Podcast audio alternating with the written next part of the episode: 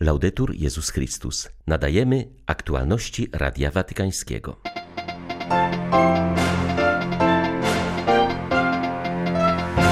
Jesteśmy stale obecni w modlitwie Jezusa, który stając przed Ojcem Niebieskim ukazuje mu rany wyrażające nieskończoną miłość do nas, powiedział papież podczas audiencji ogólnej.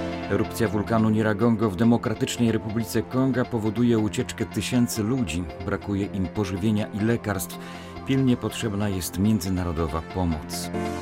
W Londynie zamknięto pionierski ośrodek aborcyjny, który od prawie 100 lat działał w centrum miasta. 2 czerwca witają Państwa Krzysztof Bronk i ksiądz Krzysztof Ołdakowski. Zapraszamy na serwis informacyjny.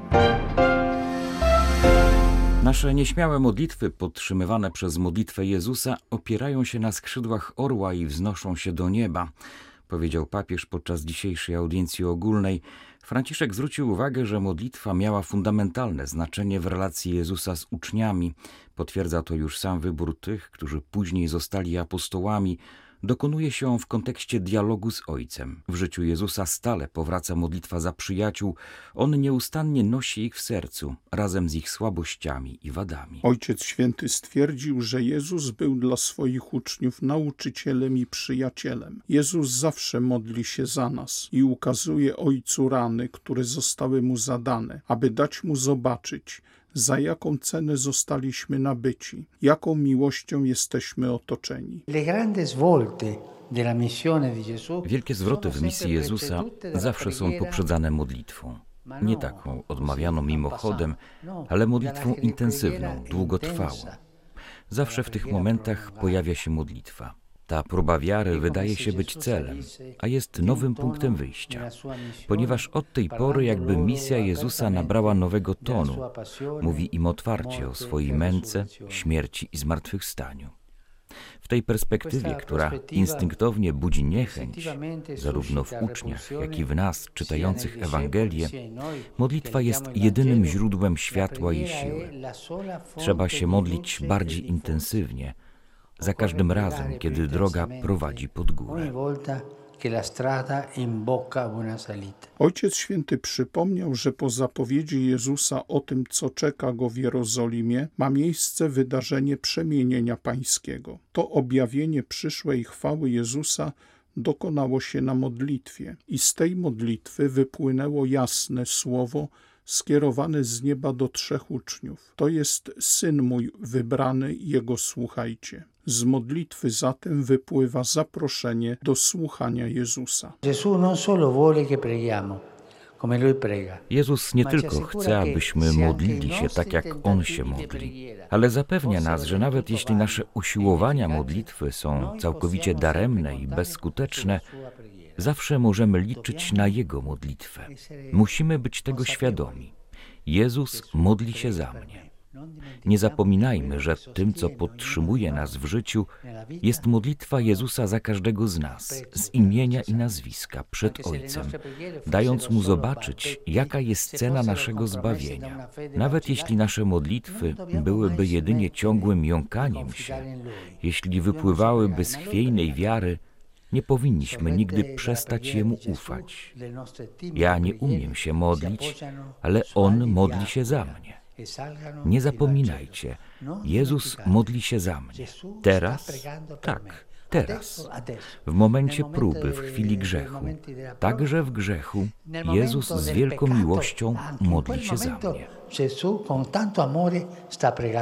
Pozdrawiając pielgrzymów, papież zaznaczył, że jutro obchodzona jest uroczystość Najświętszego Ciała i Krwi Chrystusa. Ojciec Święty wyraził pragnienie, aby ciało i krew Chrystusa były dla każdego żywą obecnością i wsparciem pośród trudności. Do Polaków Franciszek powiedział. Un cordiale saluto rivolgo ai Polacchi. Serdeczne pozdrowienie kieruję do Polaków. Dziś w sposób szczególny Jednoczę się duchowo z młodymi, którzy już od 25 lat w tych dniach gromadzą się w Lednicy. U źródeł chrzcielnych Polski, aby odnowić swoją przynależność do Chrystusa. Drodzy młodzi, w tym roku słowem kluczowym waszego spotkania jest usłysz. W Biblii to słowo wprowadza w dekalog, uwrażliwia sumienia i wzywa do słuchania Pana i do miłowania Go z całego serca, z całej duszy i ze wszystkich sił. Duch Święty, który towarzyszy wam w modlitwie, niech otwiera wasze serca na słuchanie, rozpala waszą miłość do Chrystusa i umacnia waszą wierność Jego Słowu. Serca wam błogosławię. Pogłębia się dramat mieszkańców Gomy w Demokratycznej Republice Konga. Od 22 maja trwa erupcja pobliskiego wulkanu Niragongo. Lawa trawi już północne dzielnice miasta. Erupcji towarzyszą trzęsienia ziemi. Jak mówi Radiu Watykańskiemu miejscowy biskup, same władze nie zdają sobie sprawy z tego, co się dzieje. Na miejscu brak odpowiedniego wyposażenia, by monitorować przebieg erupcji i wstrząsów sejsmicznych. Erupcja wulkanu zmusiła do ucieczki setki tysięcy mieszkańców Gomy i pobliskich wiosek.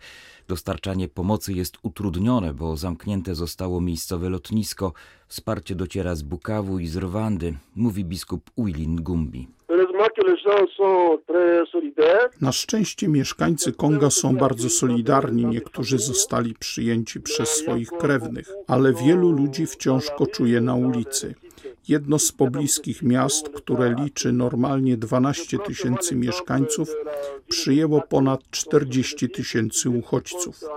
Sytuacja jest tam jednak bardzo trudna, ludzie nie mają co jeść. Mobilizuje się nasza Caritas. UNICEF obiecało pomoc. Ale jak mówiłem, są problemy ze zdobyciem pożywienia. Grozi nam widmo głodu. Brakuje też lekarstw. Woda jest dostarczana cysternami.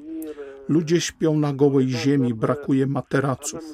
Organizacje pozarządowe organizują się, ale jest to niewystarczające.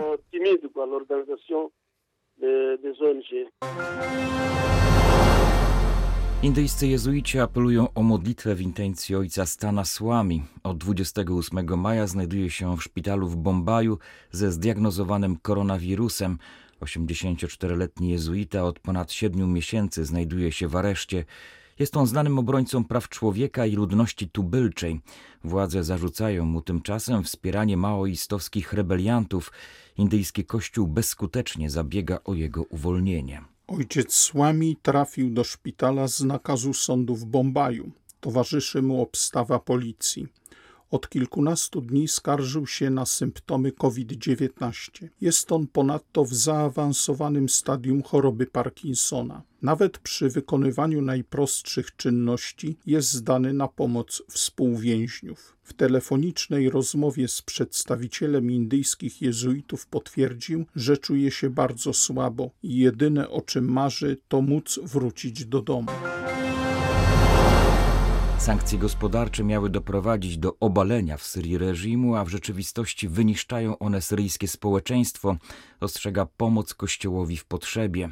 Jak mówi Radiu Watykańskiemu dyrektor włoskiego oddziału tego papieskiego stowarzyszenia, na skutek sankcji coraz częściej dochodzi do blokowania pomocy humanitarnej, choć jest to niezgodne z samą literą tych sankcji, bo działalność pomocowa miała być z nich wykluczona. Alessandro Monteduro apeluje więc do wspólnoty międzynarodowej, aby przestała być obojętna na los mieszkańców Syrii i jak najszybciej odblokowała przepływ środków do tego kraju.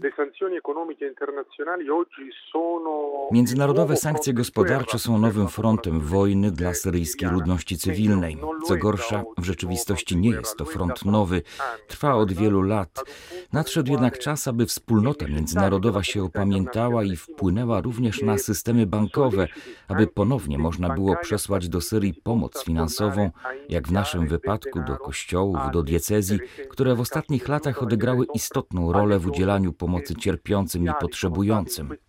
Dziś zarówno europejski kod bankowy IBAN, jak i kod amerykański SWIFT blokują wszelki przepływ pieniędzy do Syrii. Ten sam problem napotykamy również niestety przy przesyłaniu produktów, a zatem dzisiaj Syria nie tylko nie może się doczekać powojennej odbudowy, ale też nie może zaspokoić minimalnych potrzeb humanitarnych. Obecnie jedynym głosem, który przypomina jeszcze o cierpieniach umęczonych Syryjczyków, jest papież Franciszek. Liderzy wspólnoty międzynarodowej postanowili natomiast zaaplikować środek, który nawet jeśli miał na celu obalenie tego, co oni określają reżimem, to jednak w rzeczywistości prowadzi do faktycznego unicestwienia tych, którzy nie mają żadnej winy, czyli Syryjczyków. Czy jest tym jeszcze jakaś logika? Czy jest to ludzkie?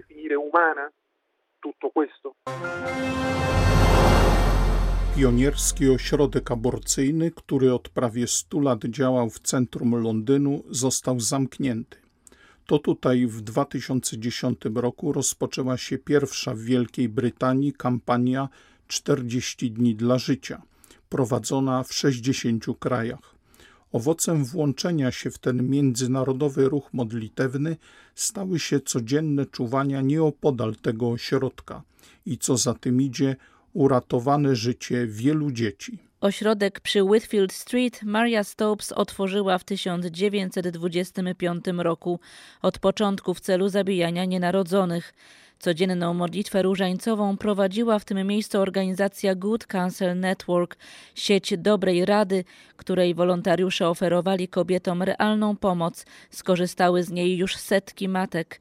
W 2018 roku odbyła się w tym miejscu dziewięciodniowa nowenna z procesją eucharystyczną, a w uroczystość Matki Bożej Dobrej Rady odprawiona została msza święta dziękczynna za zamknięcie ośrodka. I stało się to w piątek 28 maja, w wigilię urodzin Gilberta Chestertona, słynnego brytyjskiego pisarza i filozofa, konwertyty na katolicyzm, jednego z nieformalnych patronów brytyjskiego ruchu pro-life. Mary Stopes International to światowy gigant przemysłu śmierci, dostawca aborcji i antykoncepcji w 37 krajach świata, członek osławionej sieci International Planned Parenthood, której siedziba znajduje się w Londynie, a jej działalność finansowana jest m.in. ze środków Komisji Europejskiej. Dla Radia Watykańskiego Elżbieta Sobolewska-Farbotko, Radio Bobola, Londyn. 3 czerwca przypada 30. rocznica wizyty Jana Pawła II w Lubaczowie. Dla wielu obywateli ówczesnego Związku Radzieckiego była to pierwsza okazja do spotkania z następcą świętego Piotra. Dziesięć lat później, także w czerwcu, papież pielgrzym po raz pierwszy odwiedził Ukrainę. Czerwcowa wizyta Jana Pawła II sprzed 30 lat w przygranicznym Lubaczowie była dla przeszło 20 tysięcy rzymsko- i grekokatolików z radzieckiej wówczas Ukrainy wydarzeniem bezprecedensowym i przełomowym. Po raz pierwszy od zakończenia II wojny światowej mogli oni nie tylko spotkać się z papieżem, ale publicznie zamanifestować swoje przywiązanie do Kościoła. Tak tamte dni wspomina ksiądz Andrzej Baczyński, salezjanin pochodzący z Lwowa. Ja bym to nazwał, że to nie była pielgrzymka, to był taki biblijny egzodus. To była masa ludzi, te dodatkowe pociągi, to przekroczenie granicy, pod koniec mszy ktoś ogłosił z tych prowadzących liturgię, że Ojciec Święty zaprasza wszystkich kapłanów z wschodniej granicy, aby podejść do Niego.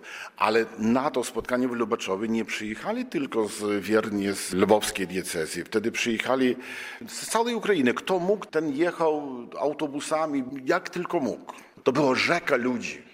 Na mszy świętej sprawowanej w Lubaczowie Ojciec Święty podkreślił rolę obecnego na uroczystościach biskupa Rafała Kiernickiego, legendarnego proboszcza lwowskiej katedry czasów komunizmu i więźnia sowieckich łagrów. Papież wyraził także nadzieję, że pewnego dnia odwiedzi Ukrainę. Stało się to możliwe dokładnie 10 lat później, w czerwcu 2001 roku. Z Ukrainy dla Radia Watykańskiego ksiądz Mariusz Krawiec, Paulista. Były to Aktualności Radia Watykańskiego. Laudetur Jezus Chrystus.